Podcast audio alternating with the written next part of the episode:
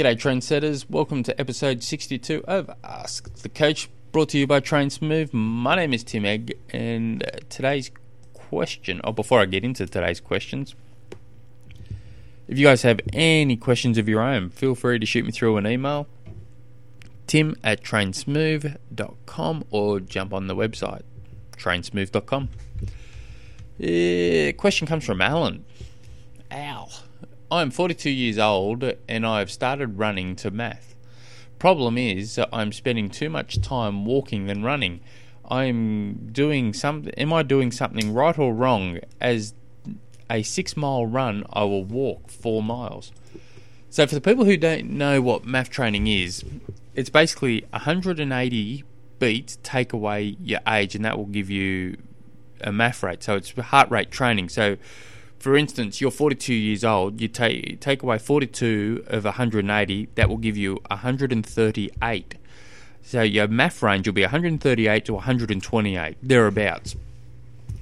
So if you're walking, before I go into your case in particular, that number is just a rough ga- a, gauge at this stage. So if you're coming back from injury, you can drop it five beats. Uh, or if you're super fit going into it, you can increase it by five beats. Um, basically, what this tells me though is you're, you're 42 years old, you're running uh, out of a six mile run, which is 10 kilometres, you're walking four miles of it. I would I'd be keen to know if that was flat surfaces or hills. Generally, most people walk have to walk hills, especially for that first part until you get your aerobic fitness higher. Um, but just looking at this without knowing any of the other details, I would guess you're very you're aerobically unfit.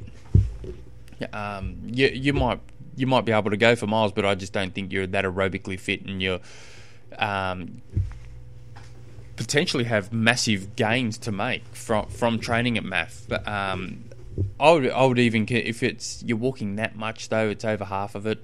I'd probably consider increasing increasing it by 10, 10 beats, and and staying around that for a little while. You can always decrease it slightly um, as you as you go on, but you basically want to you want to do a time trial to start off with. So I, I like the ten mile time, uh, the te- um, the six mile time trial uh, on a nice flat surfaces. One that you can do generally once a month on the exact same course.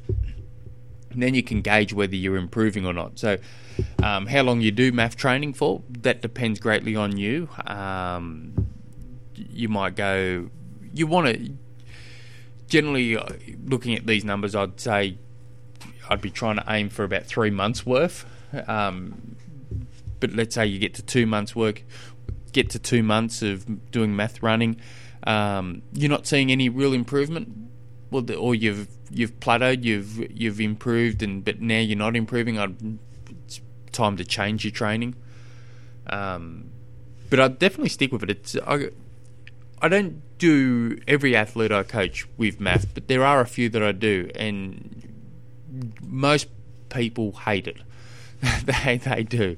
It's um, a boring thing. You've got to be very patient with it. It's one of those things where to really get the benefits out of it, like if um, just purely again looking at these numbers, if you were to do this two to three months every year for the next four years, you're going to see huge benefits long term.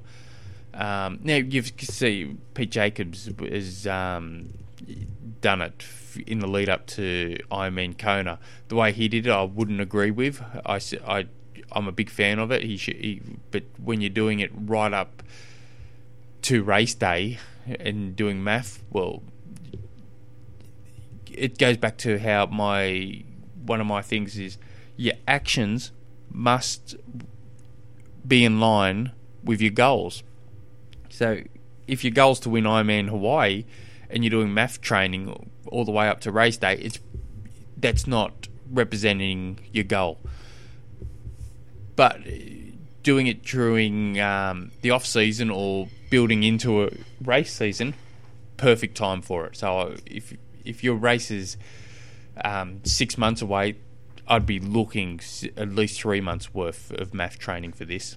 So keep me updated, man. Shoot me through an email when in each four week, every four weeks, shoot me through an email. Tell me how you're going.